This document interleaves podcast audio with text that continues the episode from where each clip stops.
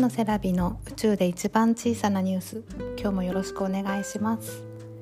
今日は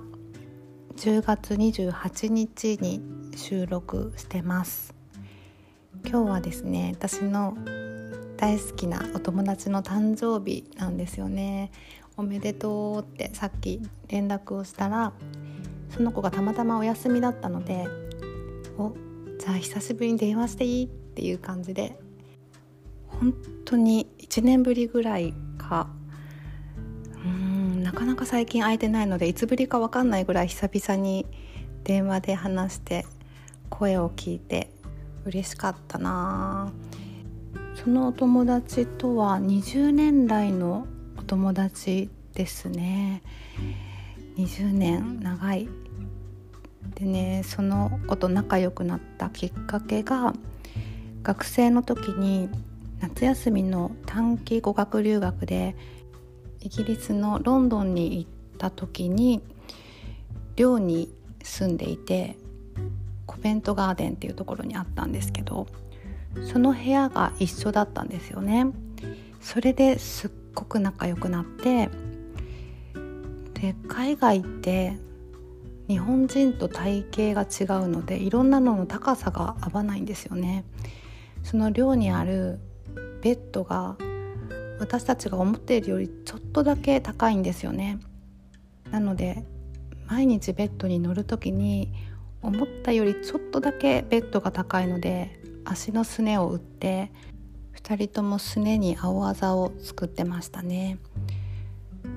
そのイギリスからフランスに遊びに行ったり、卒業してからも一緒にハワイに旅行に行って、泊まってるホテルのプールに入っている時に、ホテルの上の方の階のベランダから、多分間違って誰かが落としたものが地面に叩きつけられて、すごい音で破裂して、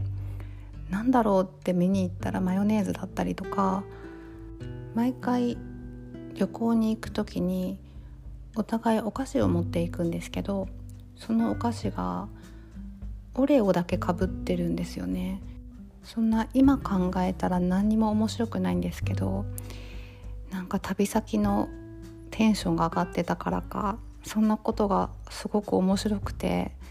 なんかずっと大笑いしてた思い出とか、ふたりで懐かしいねって話してました。こういうしょうもないだけどふたりしかわからないみたいな思い出が、友達の歴史を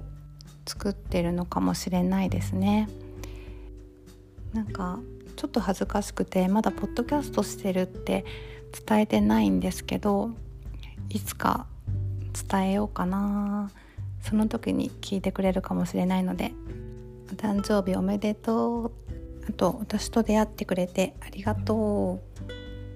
う。では、最後まで聞いてくださりありがとうございました。また明日もアップします。お楽しみに。バイバイ。